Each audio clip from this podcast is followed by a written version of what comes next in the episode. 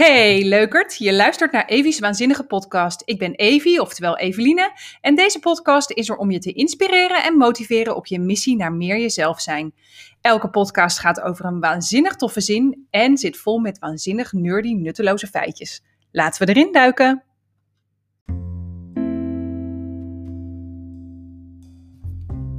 Hey, welkom bij aflevering 2 van Evie's Waanzinnige Podcast.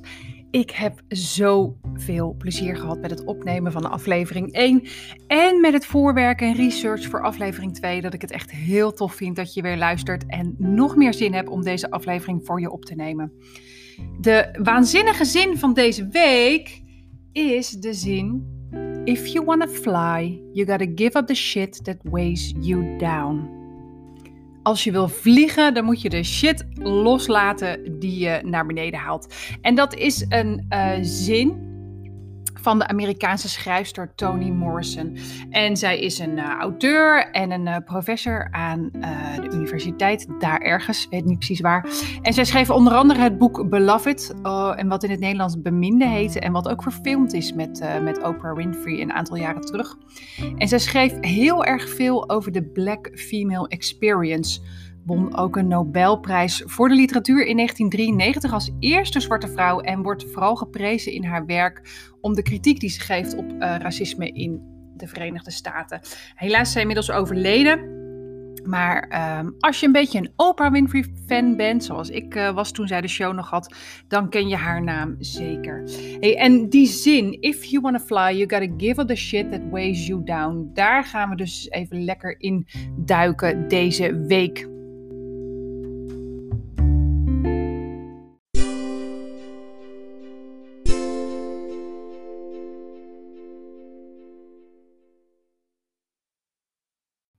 En haar zin gaat eigenlijk over uh, hoe moeilijk het is om echt te groeien of echt jezelf te zijn als je verzwaard wordt door belast die je niet dient.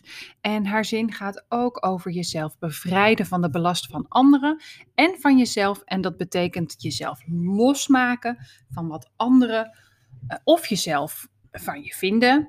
Jezelf losmaken van overtuigingen die je tegenhouden. Jezelf gunnen om te vliegen, om je verlangens te volgen. En um, ja, meer jezelf zijn zorgt ervoor dat je lichter bent en dat je dus makkelijker tot grote hoogte kunt stijgen. Ik vond vooral de laatste ook mooi, jezelf gunnen te vliegen of je verlangens te volgen, omdat wij vaak onszelf tegenhouden als het gaat over vliegen en doen wat we graag willen en onze verlangens volgen. Um, maar hoe doe je dat dan? Jezelf dat gunnen en het meer doen. Daar gaan we zo verder op in. Ja, jezelf gunnen om te vliegen en je verlangens volgen is een stuk makkelijker als je niet wordt tegengehouden. Hè? Als er geen belast is om je naar beneden te halen. Want dan ben je tegen de stroom in, tegen het gewicht in, aan het uh, vooruit proberen te komen.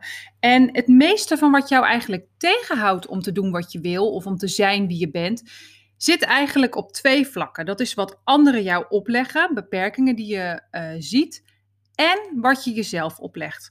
Nou, ik begin even met de eerste, wat anderen je opleggen. Dat is namelijk veel minder dan jij denkt. Um, anderen geven veel minder om jouw onzekerheden dan jij zelf denkt.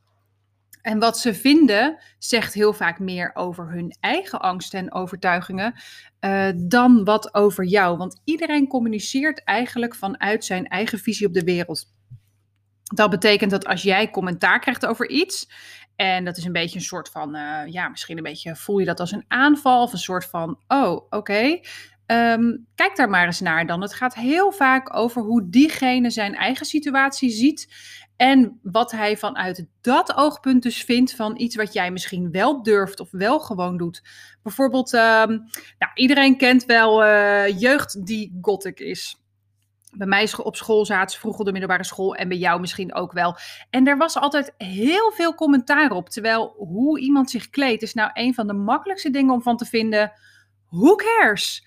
Wat maakt het jou uit dat die ander er zo bij loopt? En waarom voel jij je zo gedwongen om daar wat van te zeggen?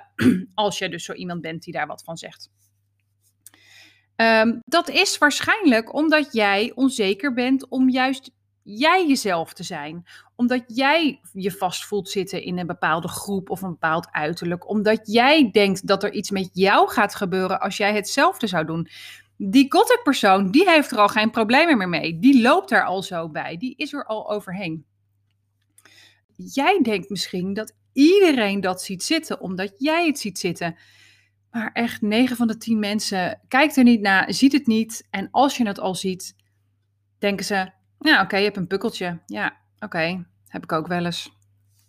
Het is allemaal niet zo uh, groot als je denkt. Uh, dan kunnen we dus door naar nummer 2, wat je jezelf oplegt. Nou, het merendeel dus van wat jij denkt dat anderen jou opleggen, is eigenlijk wat je jezelf oplegt. Het is wat jij denkt dat anderen denken. Het is de angst die jij voelt voor wat als ze vinden dat. En heel vaak is de zin die je daar voor jezelf invoegt eigenlijk iets wat je zelf eng vindt. En niet wat zich bewezen heeft dat anderen ervan zeggen. En dat is iets wat ontstaan is uit jezelf veilig houden voor risico. Um, wellicht ben je bekend met het oerbrein, het oudste gedeelte van het menselijk brein. En dat stamt dus inderdaad heel erg uit de oertijd, de tijd waarin je jezelf heel erg veilig moest houden. Want uh, als er iets met jou gebeurde, dan had je mooi een probleem. Geen ziekenhuizen, geen verzorging, geen helikopters, geen elektriciteit, niks. Uh, als je gewond raakte, dan was je de pineut. En dat deel van ons brein is nog steeds super sterk.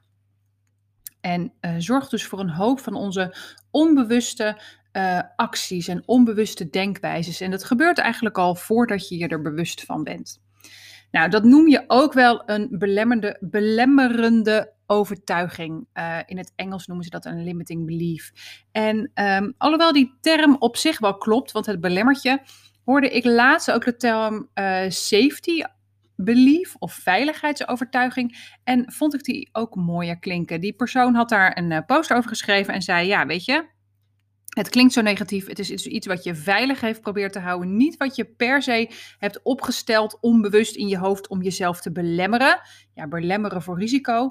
Maar niet om jezelf te limiten of tegen te houden. Het is iets wat je hebt gedaan omdat je dacht dat je dat nodig had om veilig te blijven. Een veiligheidsovertuiging. En die ontstaan vaak in uh, je jeugd. Omdat je dan gewoon nog niet alle info hebt. En heel vaak conclusies trekt die niet heel erg passen bij wie je nu bent. Of ze ontstaan in een bepaalde periode of situatie waarin jij uh, grote angst hebt gekend of langdurig angst hebt gekend. Um, dat kan dus echt wel zijn naar aanleiding van een nadrukkelijk trauma. Maar ook naar aanleiding van uh, misschien minder fysieke dingen zoals gepest worden of jezelf anders voelen. Um, het is niet altijd zo dat het alleen maar ontstaat in um, uh, zeer traumatische ervaring. In ieder geval, laat ik het zeggen, het heeft niet altijd te maken met misbruik of een aanval of een, uh, uh, dat er bijvoorbeeld ingebroken is in je huis. Het kan ook gewoon zijn het beeld wat jij hebt gekregen van de wereld om je heen, omdat jij je niet onveilig voelde. En dat betekent niet dat je altijd in gevaar bent geweest, ook daadwerkelijk. Anyhow, dat is iets om een andere keer wat dieper op in te gaan. Want ik wil nu wat meer ingaan op hoe je dat loslaat, niet zozeer hoe het ontstaat. En het grappige van die veiligheidsovertuigingen is dat ze dus meestal niet waar zijn. Je voelt ze wel als waar en je voelt een enorm sterke drang om eraan te houden. Maar um, het is dus ook iets wat jij hebt bedacht. Nou, hoe ga je dat dan loslaten, die shit die je dus naar beneden haalt? Dat vertel ik je zo even na deze onderbreking.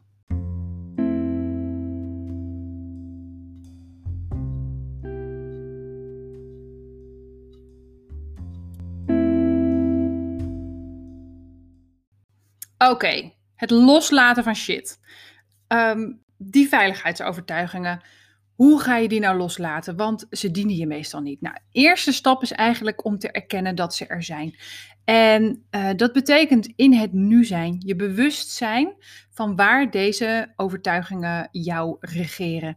En denk bijvoorbeeld eens iets aan iets wat je um, droomt of heel erg gaan willen of verlangt. Of waar je van denkt, oh had ik maar of deed ik maar. Wat zeg jij daar dan over tegen jezelf? Wat zeg jij tegen jezelf om jezelf tegen te houden? Hoe ben jij juist niet hulpvaardig ten opzichte van die droom die je hebt? dromen worden door allerlei mensen altijd waargemaakt. Dingen die jij wil, doen anderen ook. Dus zeggen dat het niet kan, is niet echt heel overtuigend. Maar je maakt het wel overtuigend voor jezelf met zo'n veiligheidsbelemmering. Uh, heel vaak is een veiligheidsovertuiging iets wat zegt: ik moet, ik kan niet, ik zou moeten, ik ben niet, ik verdien het niet om. Ja, maar. Nou, die zit er vaak om. En misschien als ik dat zo zeg en jij denkt aan iets wat je verlangt, kan ook gewoon iets kleins zijn. Bijvoorbeeld uh, uh, meer tijd voor jezelf of uh, een andere baan. Misschien hoor je dan al zinnen in je hoofd die je tegen je zegt, die je tegen jezelf zegt. En ik wil je ook aanraden dat als dat nu omhoog komt of als je denkt, oeh, dat wil ik even testen, zet de podcast even op pauze en schrijf die dingen even op, want dat gaat je helpen als dat nu omhoog komt. Oké, next. Een volgende stap is de consequenties ervan inzien. Kijk eens objectief naar zo'n belemmering, hè, naar dat zinnetje wat je tegen jezelf zegt. Helpt dit je eigenlijk? Op welke manier houdt het je tegen? Welke beslissingen neem je daar niet door? Of welke stappen durf je niet te zeggen? En iedere overtuiging uh, heeft ooit een bepaald veiligheidsrisico voor jou afgedekt. Het is dus eigenlijk heel erg nuttig geweest, maar is dat nu nog steeds zo?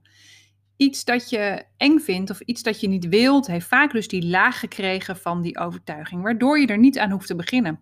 Als jij zegt: Ik wil wel een podcast starten, maar ik weet niet hoe het moet en of ik er wel goed in ben, dan heb je misschien wel last van faalangst en perfectionisme, net als ik. En wil je de dingen graag super perfect doen en het liefst weten hoe het moet, voordat je gaat onderzoeken hoe het moet, omdat je anders moet toegeven dat je niet perfect was, omdat je niet alles wist. Belemmerende overtuiging. Maar het houdt je dus tegen om überhaupt de stap te zetten. Oké, ik wil dit. Wat heb ik daarvoor nodig? Daar gaan we daar natuurlijk wat meer op in. Maar hij heeft dus duidelijk wel een doel gehad. Alleen is het niet iets wat ik kan gebruiken. Want ik wil heel graag een podcast maken. En kan het dus niet gebruiken dat ik mezelf laat tegenhouden door die irreële angsten. Dus kijk even naar wat er dieper achter ligt. Hè. Ik noemde net bijvoorbeeld bij mij al faalangst en perfectionisme. Dat is bijvoorbeeld een diepere laag.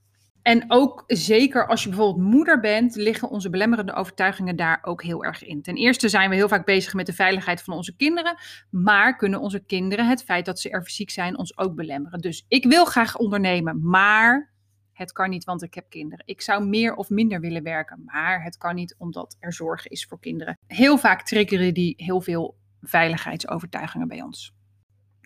Volgende stap: loslaten. Het begint met jezelf betrappen. Yes. Uh, het begint met zien wanneer het gebeurt. En op het moment dat het gebeurt. Dat is natuurlijk nog moeilijker, mooier en moeilijker inderdaad.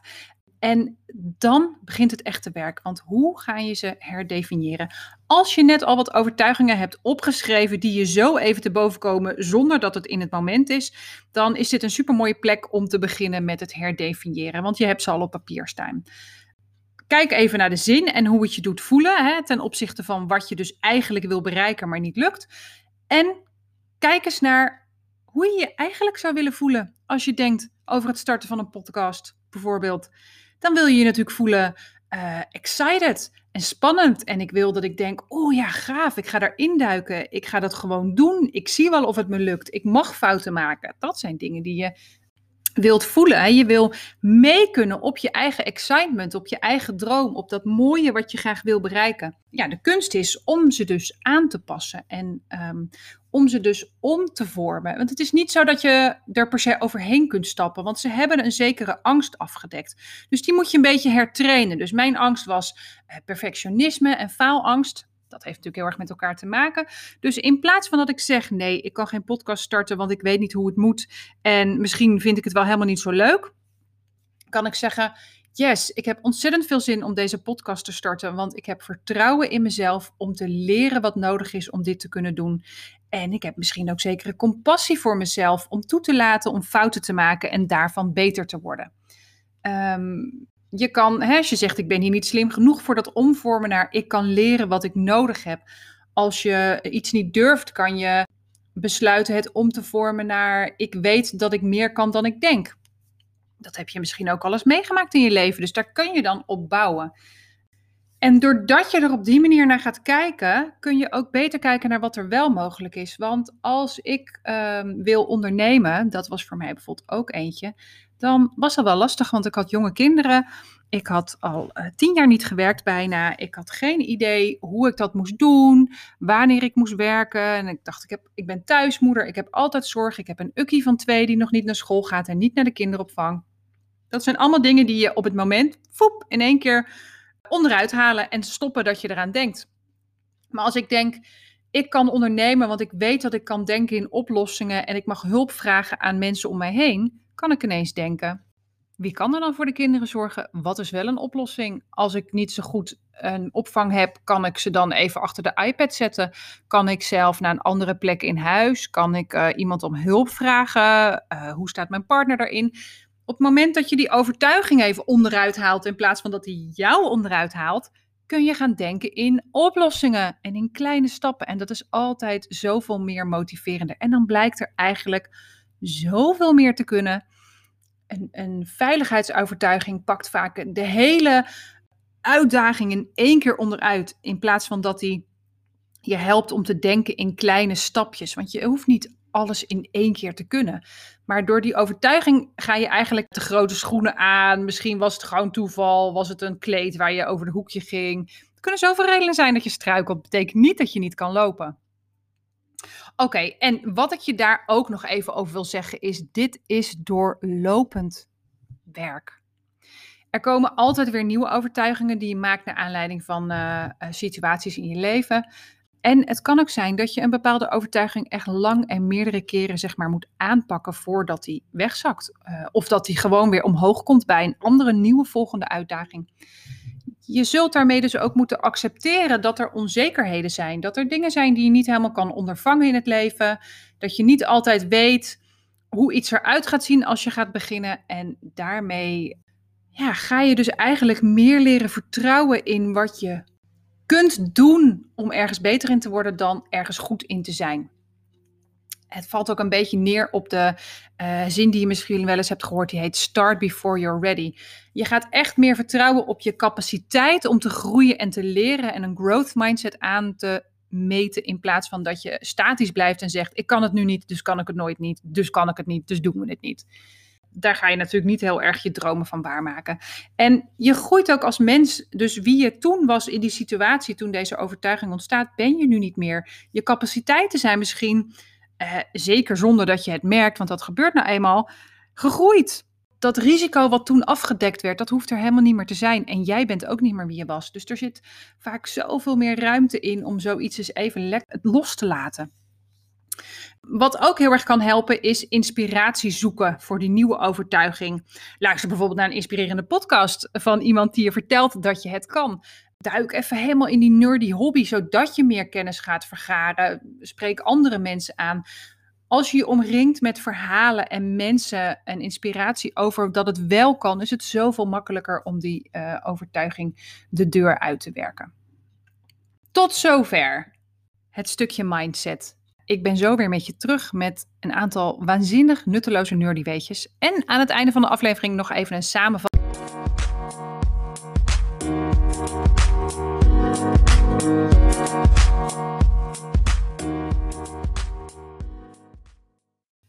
Yes, het is tijd voor het onderdeel van de podcast waar mijn complete nerdy persoonlijkheid helemaal tot z'n recht komt. De waanzinnig nutteloze nerdy weetjes. En onze zin van vandaag was natuurlijk if you want to fly, you gotta let go of the shit that weighs you down. Um, natuurlijk kon ik het niet laten om even in shit te duiken. Want shit is namelijk uh, kei interessant. Zag ik al laatst eens in een uh, Netflix-docu, denk ik. Uh, maar in dit geval dook ik in het woord shit. Stamt namelijk af van uh, allerlei Noord-Europese woorden voor scheiden, toen nog uitgesproken als scheiden. Ja, daar komt het woord dus vandaan. En het betekent dus letterlijk het scheiden of afscheiden van uitwerpselen van het lichaam. Dat is dus eigenlijk de hele clue van het woord. Het werd voor het eerst geschreven in de 13e of in de 14e eeuw en uh, bestond waarschijnlijk al langer.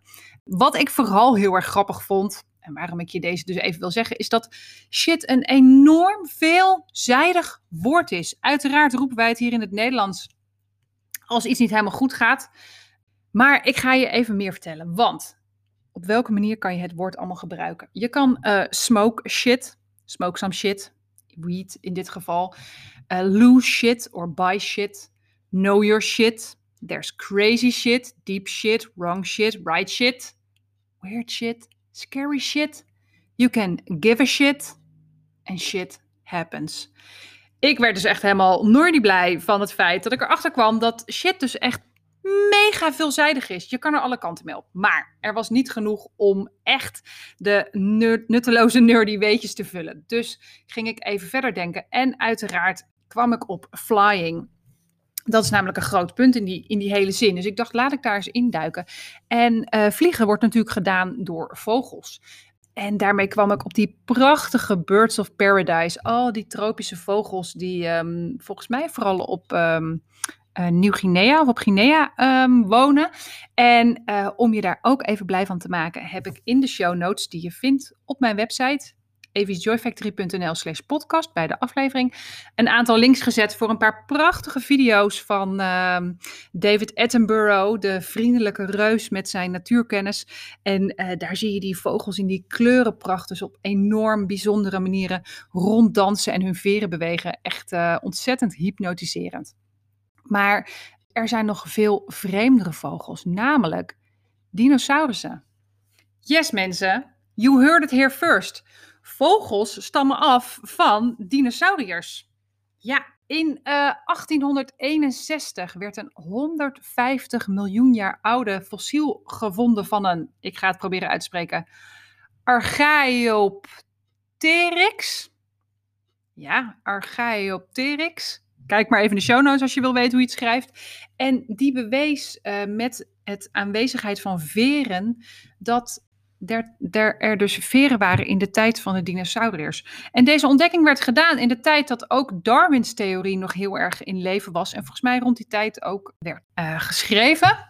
Darwin leefde van 1809 tot 1882 en zat dus rond de jaren 60 waarschijnlijk midden in zijn uh, uh, onderzoeken en zijn theorieën.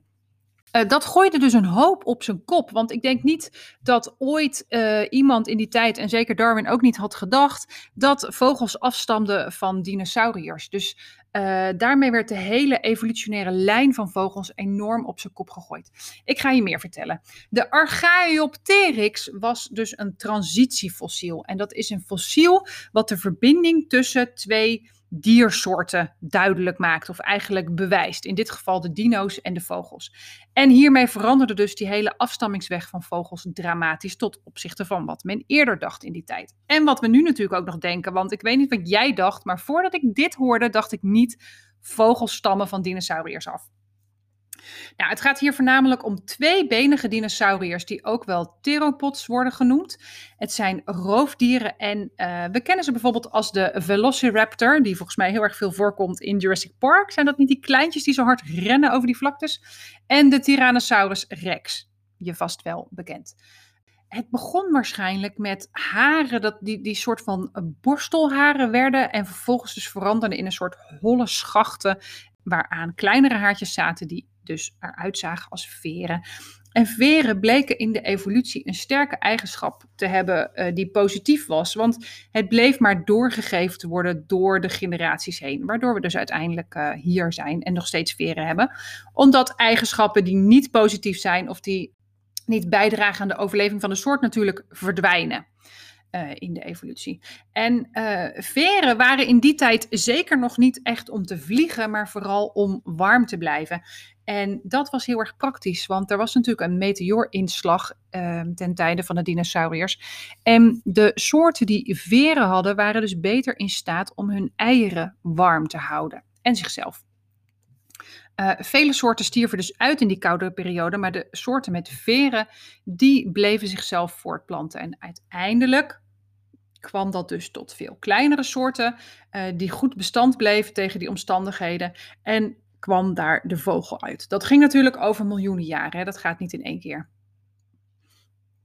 Nou, ik zei al dat die veren nog niet echt gemaakt waren voor vliegen zoals we dat nu kennen. Nu kennen wij natuurlijk vogels, die hipsen een paar keer en die stijgen op. Oké, een zwaan heeft iets meer uh, startbaan nodig. Maar ze komen eigenlijk vanaf de grond naar vluchten. Nou, dat was in die tijd zeker niet zo. Als er al gevlogen was, dan kun je het meer zien als een soort zweven. Dus ehm, die soorten dinosauriërs konden in de boom klimmen. Hadden dus ook uh, um, ja, ehm, waarschijnlijk nagels of manieren om naar hoogtes te klimmen. En sprongen dan, waardoor ze een soort zweefvlucht konden maken. Misschien een beetje zoals je nu uh, die vliegende eekhoorns hebt. Nou, zo kan je het je een beetje voorzien. Maar zij legde dus wel daarmee de basis zoals vogels, uh, zoals we die nu kennen. En er werden dus in die fossielen meerdere eigenschappen gevonden van uh, kenmerken van vogels. Hè? En, en in vogels nu zien wij nog steeds kenmerken van dinosaurusfossielen. Uh, dat gaat een beetje om hoe de botstructuur is. Hè? Zoals je misschien wel voor je kunt stellen, heeft bijvoorbeeld een, een reiger zijn knie of zijn ooievaar, die gaan de andere kant op. Of wat wij denken wat de knie is, is eigenlijk de enkel of zoiets. Ik ben er niet helemaal in thuis. Uh, maar dat soort dingen konden ze toen dus terugvinden. Nou, ik vond dat dus echt kei interessant. En uh, ik heb wat links voor je in de show notes gezet. Als je ze even wil uh, gluren hoe dat er dan uit moet hebben gezien. Zo'n um, dinosaurus met veren. Echt een heel grappig gezicht. Ik moest ook een beetje denken toen ik zo al die kleuren zag en al die veren aan, uh, ga ik even een zijpad nemen, aan bijvoorbeeld um, uh, Romeinse opgravingen. Uh, en die beelden, hè, vooral die, die, al die Griekse godenbeelden, die zijn natuurlijk hartstikke spierwit nu, maar die waren dus allemaal gekleurd. Ik zal ook daar even een linkje van plaatsen. Maar dat ziet er dus heel gek uit, want wij zien die beelden als super sereen en mooi en krachtig. Maar die werden dus gewoon lekker besmeerd met verf en dat was gewoon een hele kleurige bedoeling. Uh, dat terzijde. Mocht je meer willen weten over veren, dan uh, zal ik ook even linken in de show notes naar een hele toffe podcast. Die heet Ologies. Uh, gaat over allerlei wetenschappen, maar is ook een hele aflevering gewijd aan veren. Echt kei interessant vond ik dat. Is wel in het Engels, dus dat moet je, moet je wel kunnen verstaan, maar um, heel erg interessant. Voor nu zijn dit even de waanzinnig nutteloze nerdy weetjes. Ik hoop dat je er wat van geleerd hebt en ik ben zo bij je terug met de samenvatting van deze aflevering.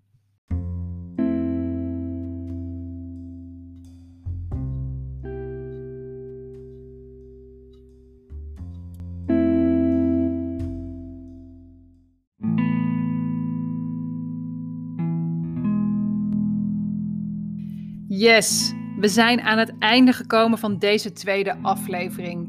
If you wanna fly, you gotta let go of the shit that weighs you down. Dat was de zin van deze week. En um, ik dacht, ik vat het nog even een beetje voor je samen, want uh, het is een hoop info. De ballast die jij voelt om niet je dromen of je verlangens waar te kunnen maken, komt meestal van jezelf en niet van anderen. Het is wat jij denkt dat zij denken en wat jij denkt over je eigen leven. En dat resulteert vaak in veiligheidsovertuigingen die jij jezelf hebt eigen gemaakt, maar die jou helemaal niet dienen om te komen waar je wil zijn. Nou, je kunt ze erkennen, je kunt ze zien voor wat ze zijn, uh, de consequenties op je in laten werken, ze loslaten door ze te verplaatsen of vervangen door uh, nieuwe overtuigingen die jou wel gaan helpen. En het is iets waar je aan blijven moet, uh, moet werken. Keep working towards your dreams, zou ik zeggen. Het is niet iets wat in één keer voorbij gaat. Um, wil je nou beter weten wat jou laat vliegen en welke shit je dan eigenlijk moet loslaten en kom je daar niet helemaal zelf uit? Schuw dan niet om even contact met me op te nemen, want ik heb iets dat heet de kernwaardesessie. Dat is een uh, sessie met mij online in deze tijd nog uh, van één uur. En daarin uh, kunnen we daar eens even helemaal lekker induiken, zodat jij weer een mooie basis hebt om vanuit verder te werken. Dus um, ik zou zeggen, trakteer jezelf en start flying. Voor nu wil ik je heel erg bedanken voor het luisteren naar deze aflevering. Ik hoop dat je wat geleerd hebt en dat je inspiratie en motivatie hebt gevonden om meer jezelf te zijn. En ik zou zeggen, tot de volgende aflevering. Dat wordt de zin. Start before you're ready. Ik wens je nog een mooie dag. Bedankt voor het luisteren naar deze aflevering van Evie's Waanzinnige Podcast.